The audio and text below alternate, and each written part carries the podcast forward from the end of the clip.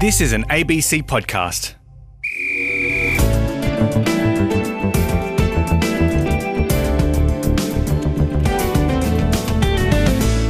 For the Sporty Fitness Challenge, this time we're simply putting one foot in front of another, going for a walk.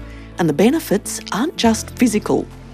One of the benefits of walking is you can connect in a way that you can't with any other activity, including sitting down and having a chat. Someone's got a spouse or a partner and you, you know, you're a bit upset with each other, often going for a walk together, you could be walking for a while, then suddenly you're holding hands. So all the things which might have annoyed you about kind of dissipate while you're walking in step, sharing the same beat as you walk. So you connect in your thinking as well. Walking for exercising mind, body, and saving relationships. Coming up later here on Sporty. Hi, I'm Amanda Smith. I'll also be taking you back to the Tokyo Olympic Games in 1964. Well, the 2020 version should have been on in Tokyo right now. But we'll go back with the person who was both the best and the baddest girl at the Games, Dawn Fraser.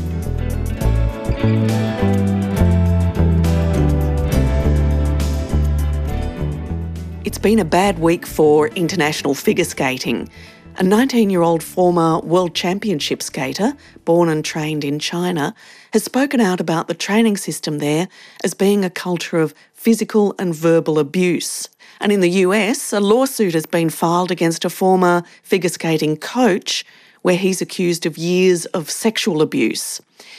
And the Russian born skater Ekaterina Alexandrovskaya, who competed for Australia, took her own life in Moscow. She was just 20 years old and recently retired. Earlier this year, she was diagnosed with epilepsy and reported to have depression. Ekaterina was a pairs figure skater. Her partner was Harley Windsor, and they were the first skaters for Australia to win a world title, the World Junior Championships in 2017. And in October last year, when they were competing at Skate America, Nicola van der Wettering spoke to them for Sporty. As a tribute, let's hear a bit from Ekaterina, her thoughts about her sport and her future. They represent Australia. Let's have a warm welcome for Ekaterina Alexandrovskaya and Harley Windsor. I started skating. My mom just bring me to the ice rink. Just started skating. yeah, it's normally in Russia because you start like all kids started four years old. Well, now it's three years old. Every day from like 6 a.m. till like 4 p.m. You were like on ice rink. It was pretty serious straight away.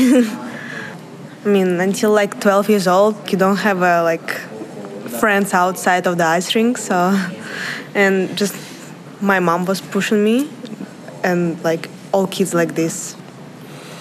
Yeah, in Russia it's really popular. So, compared to Australia and it's just a little bit hard for me to train in Australia because it's different compared to Russian like atmosphere. I don't know. I don't really like figure skating so much, like from the young age actually. But I don't know. I just have nothing to do now. It's like a job and like for results, but we never know what's gonna happen next year or something. You know, like injuries or some stuff it's sports, so can happen everything. Ekaterina Alexandrovskaya, who died in Moscow this month, aged 20. We've talked a bit on Sporty about athlete welfare and mental health. I would say this is a case in point. Help is available at Lifeline. The number is 13 11 14.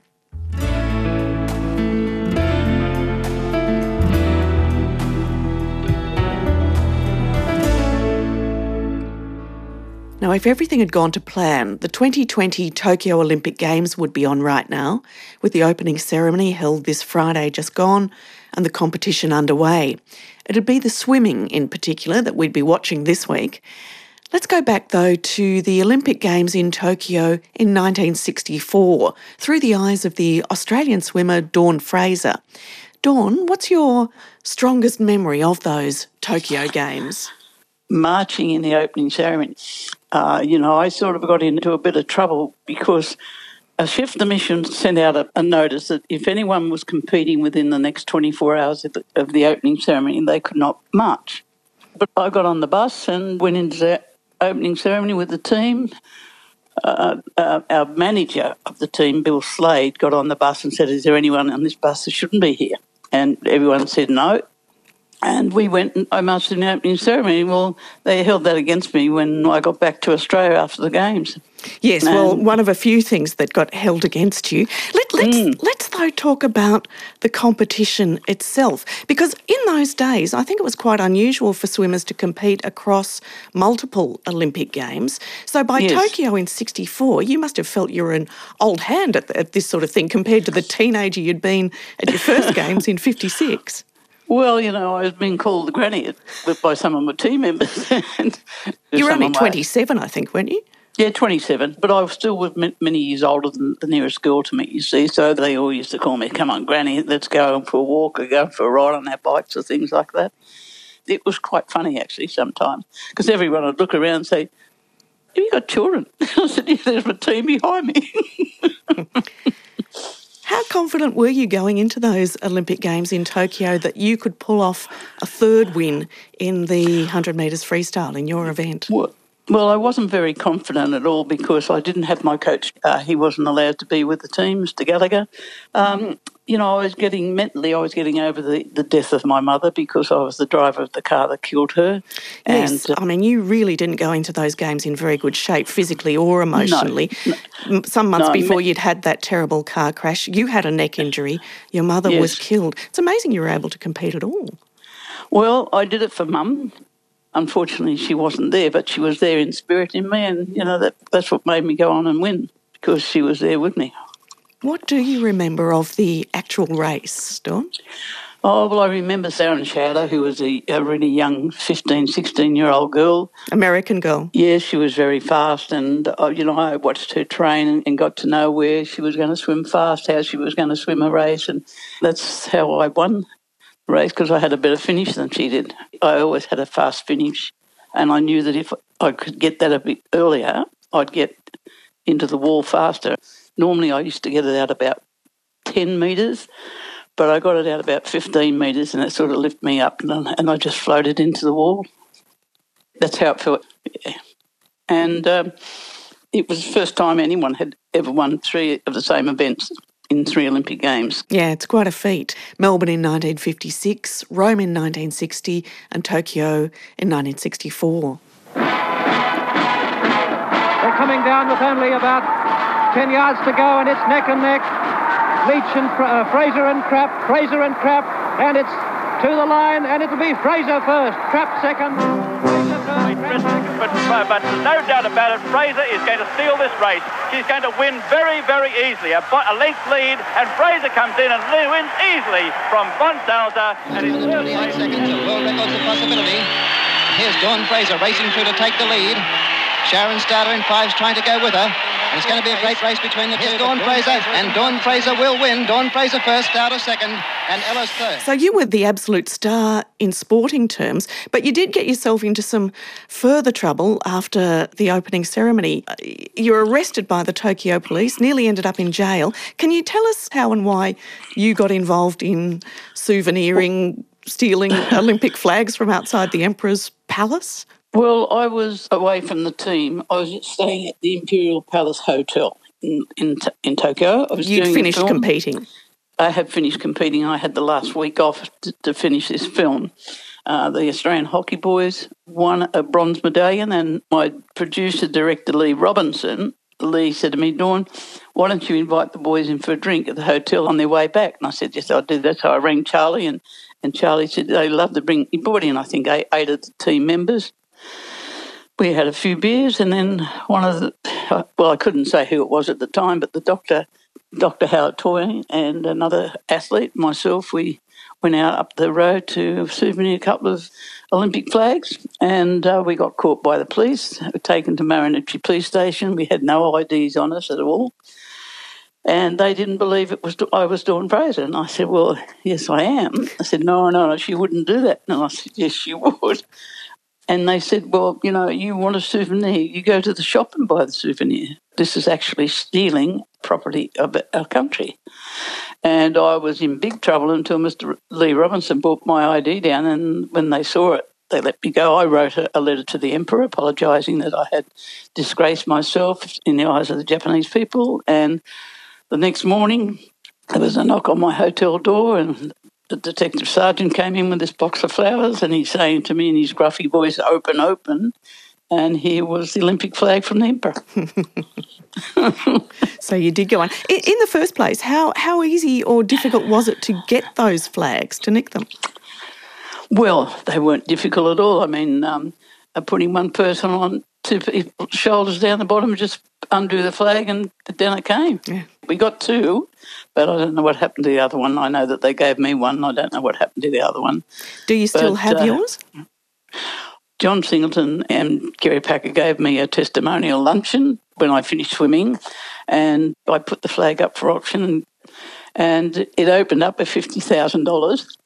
And my daughter was sitting across the table from KP and and um, Alan Jones and people like that on our table. I had Esther Williams and her husband Bill Wow. out as my guest.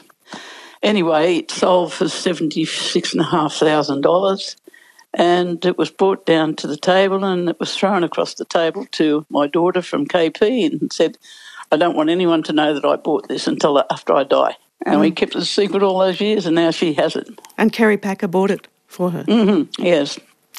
As a lovely gesture to my daughter because she broke into tears when um, when it was sold because we didn't know who the buyer was. Well, Dawn, those Tokyo Games were, were both a high point for you as a swimmer, getting that third successive win in the 100 metres, uh, and the low point, I guess, because of a few of those things you'd done in Tokyo, the Australian Swimming Union banned you for 10 years. So effectively, it was a life ban.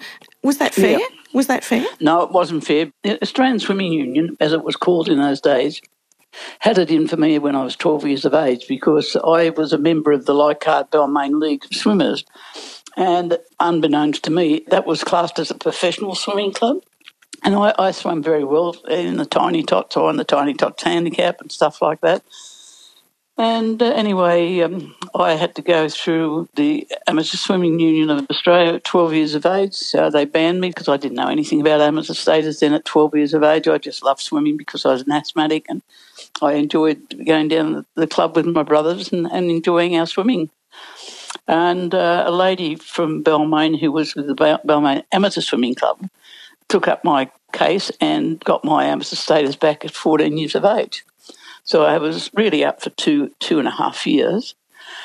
And uh, the person that really hated me from the Australian Swimming Union, he told me I had to go into his office and uh, he banged on his desk and said, You will never ever swim for Australia. And I got up because I was really, and I banged his desk back and said, Yes, I will. And that was Bill Berge Phillips, and he was president of this Australian Swimming Union at the time. Right. So you two had got uh, off to a very bad start Oh, and absolutely. it continued. Yeah, he, ha- he hated the fact that I came from Balmain, you know, sort of uh, person that had to work for a living. A working class was- suburb. Yeah.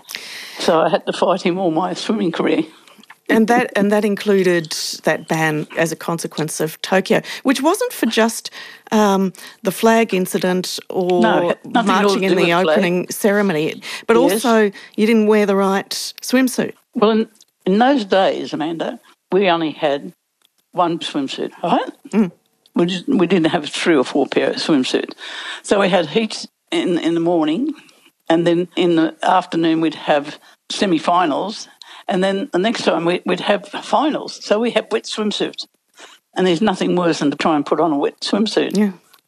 So um, I was a dressmaker and I had made my own swimsuits out of silk. They were the green and gold, had the Australian map on the front, but they were the official swimsuit.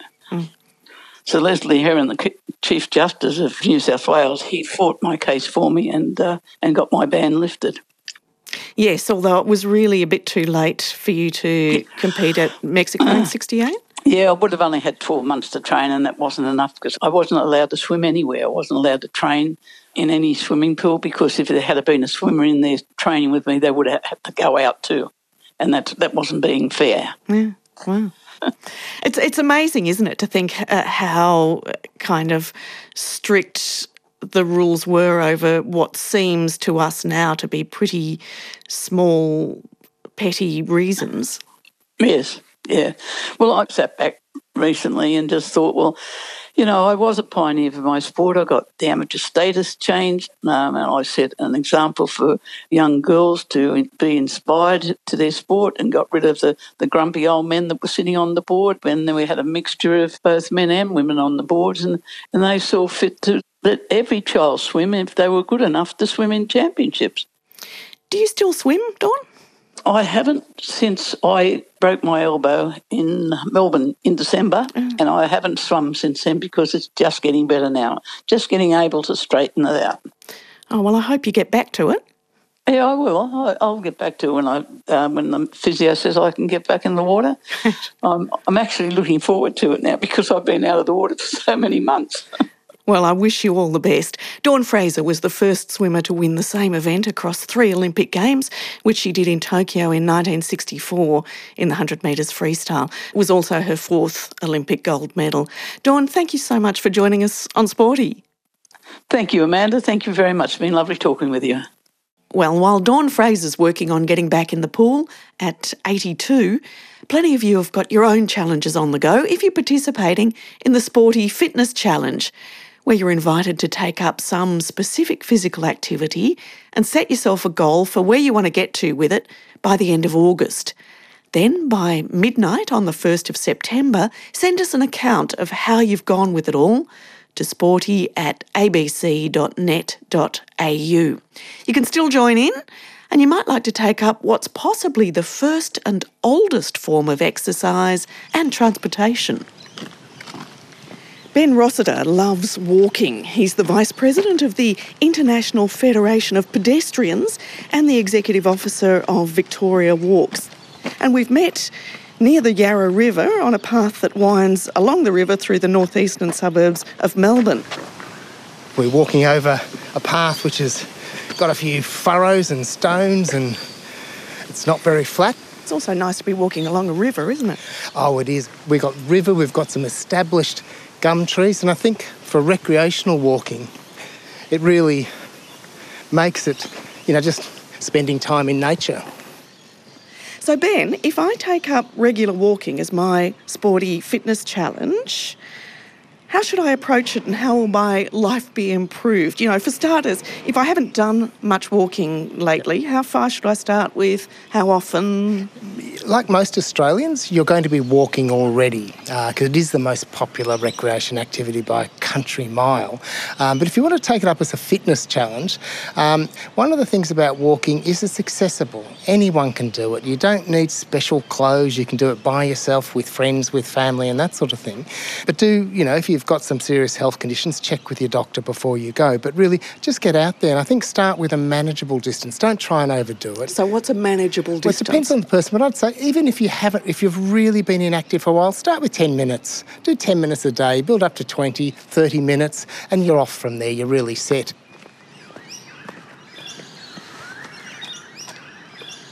You mentioned walking alone or with family or with friends. Which do you reckon is better? It depends. There is a generally a slight gender difference. Women, and this is generalising, but women tend to be attracted more to social aspects of walking. So a lot of women will walk with their friends more than men, and that poses an interesting thing for how we design our walking tracks. Traditionally, they're designed to be quite narrow. And that, um, I've heard from walking organisers, suits males more than females. Generally, if you're designing for everyone or for women, you would have moments where the tracks were wide so people could talk, but then go in narrow so you could have your own time with nature. So it does vary a little bit. The thing that I find annoying uh, and sometimes dangerous with walking paths like this one is that uh, you're sharing it with cyclists. You know, if the if the cyclist's polite and tinkles their bell as they come up behind you, you know to step aside, that's fine. But often they don't and they just try to whiz around you. I hate that.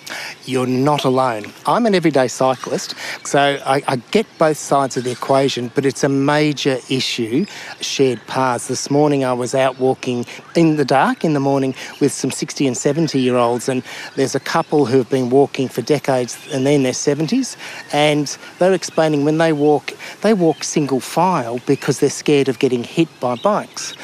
And one of the issues we've got in Australia is a lot of our shared paths that originally envisaged as low volume, low speed environments are now really busy, particularly in our uh, big cities where they're used by commuter cyclists, sports cyclists, and they whiz around.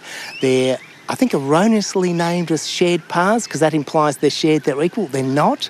And we saw it this morning. Some, not all fortunately, quite aggressive cyclists who will tell walkers, get over, get off the path, not ring their bell. So it is a bit of an issue. And part of that is because our shared paths in urban areas because we don't reallocate road space to enable uh, a lot of cyclists to go safely on a road, which is what we should be doing. We kind of build our roadways for cars. Just coming back to that thing about walking with friends too, um, a number of people I know have uh, reported that because walking's one of the few reasons you were allowed out during the lockdown, they're now more inclined if they want to meet up with a friend to go for a walk rather than arrange to get together over a drink or a meal. Yeah, I think it's one of the, I guess, the silver linings, few of them. People out and about walking with I think, a level of social interaction with distancing that many people had not seen in their lifetime, just really people getting out. That really changes behaviour. There's a chance that for a lot of people will keep up that walking. And that I think is really something we can build on. And one of the things why it's a benefit or the benefits of walking is you can connect in a way that you can't with any other activity, including sitting down and having a chat when you Why walk, Because when you walk together, I think walking side by side, in step, sharing the space, it's one of the things that connects us as a human. It's also quite non confrontational. Walking together, you stop, you listen to the birds, you look around. You don't have, you're not compelled to talk all the time. You're not compelled to make eye contact no, either. No, and eye contact can be quite confronting even uh, if you're walking, if someone's got a spouse or a partner and you, you know, you're a bit upset with each other, that idea of often going for a walk together, you could be walking for a while, then suddenly you're holding hands. So all the the things which might have annoyed you about kind of dissipate while you're walking in step. You're kind of sharing the same beat as you walk. So you connect in your thinking as well. It's also uh, walking just uh, a way to get to know your local area better, I suppose. Yes. You know, when I walk around my neighbourhood, it's kind of like I've got roots that um, I own, they're mine, little things. You know, there might be a fence I walk past, I always look at, or a tree I always touch, or, you know, people I might look out for, a front yard I look for. And I think a lot of people have that. You have your little treasures, your little joys, and you get to know people and places, and it gives you a sense of kind of belonging, which is really important um, for not just our physical health, but our, our mental health. One of the things, I'm, I'm not so much of a dog person myself, but we know that people who have dogs have to walk them and Yeah. they do meet a lot of other people Yes, while they're walking. It's enforced walking, It is isn't en- yeah, enforced walking, and it's a way of connecting. So people who do own dogs tend to, research has shown, they know more people in the community because they're out and about. Well, as you've been saying, walking is the most popular physical activity in Australia. It's free, it doesn't involve learning to do something you can't already do, and it's not as taxing as running or you know, a gym workout or playing tennis. But does the, the simple act of walking deliver enough in the way of fitness? Often people ask, well, what's the best exercise? Well, the best exercise is the one you're going to do. Yeah. That's the clear message, and walking is the one people are most likely to do. Um, walking also gets um, of treated a bit negatively in the sport and recreation sector. People talk about walking as an entry level activity. It's not. It's really, if you like, the apex activity. It's the first thing a child wants to do, the last thing a senior wants to give up as they get older, and it's most popular in between. You've got to remember that, and a lot of people are not going to do other things. But if, again, if, you, if it's about fitness and health, well, it might be about really getting out and walking quite briskly. You know, you, might break out in a bit of a sweat, that sort of thing. And, you know, we want heart health. It's really about, you know, getting brisk while we walk. So, what can be done policy wise to make walking uh, more possible, more attractive? I think, given that I've talked about how important walking is, walking for transport, it's about one in six to one in seven transport trips are done entirely on foot. And walking for recreation is the number one activity. But what is an issue is the funding and support for walking, whether it's transport and recreation, and state and federal governments really don't fund it like they should. Um, and so the high levels of walking have not happened really because of good planning and investment, they've happened despite a lack of it. So we need to really look at what the, the activity that people are already doing, interested in doing, predisposed to doing, and support. And if we support it, we could do a lot more. I think we need to make sure that every community has access to good quality green walks in their community. They don't need to drive to. We need to make sure our walkability of our streets and neighbourhoods are better, with better quality paths, ability to cross roads, so they're safe, they're convenient, they're appealing. So there's a lot of work we can and should do, but state and federal governments need to lift their game. Um, the last budget, I think we had, you know, it was like 100 million on basketball. They funded millions and millions on netball, on motorsports, on shooting, these sort of things, but there was no dedicated funding for walking, even though it's the most popular activity. So our sports agencies around the country really need to lift their game and invest in walking because it will have an enormous social, uh, mental and physical health, community benefits, And Ben Rossiter is the Australian representative of the board of the International Federation of Pedestrians. In fact, he's the vice president. Ben, it's great to meet you and thank you for walking with me. Oh, thank you. Thank you. It's wonderful to go out. The sun's now come out. It's a glorious day. It's wonderful to be alive and walking. So thanks for that. Oh, it's a long bridge, this one. It is. It keeps going. I love the um, when you get the light on the gum trees, the sunlight. Yes, it's lovely, isn't it? You know, I like when you walk how the world gets bigger because everything slows, you see more, you feel more. Uh, and that's really what the joy of walking, it really just changes how you interact with the world. But of course, depending on where you are in the country and what the rules are at the moment, you may need to be in a face mask while you're walking out and about. And walking is something that lots of you who've taken up the fitness challenge are doing. Helen says she's been very sedentary this year, so I'm not going to be ambitious. Her goals are to walk at least 20 minutes six days a week. Each must be at least one and a half Ks and do some stretches every day. And she says, Thanks for motivating me to get started. Noel says, during the six weeks of lockdown, no pounding the pavement for me. I'll dust off the treadmill and do 100 Ks on it, walking speed, between now and the end of the challenge. And there are a few of you doing Nordic walking. That's where you use poles. Kristen says she used to be a runner, but gets a way better workout from Nordic walking. Her challenge is to prepare for a 10k event the Canberra Running Festival later this year. While others will be running it or walking, ordinary walking, she's doing it Nordic walking. Well, all the best to all of you who've taken up the challenge, whatever it is you're doing. If you feel like it, send in your progress reports, photos, little videos to sporty at abc.net.au. Sporty is produced by Damien Rabbit. I'm Amanda Smith.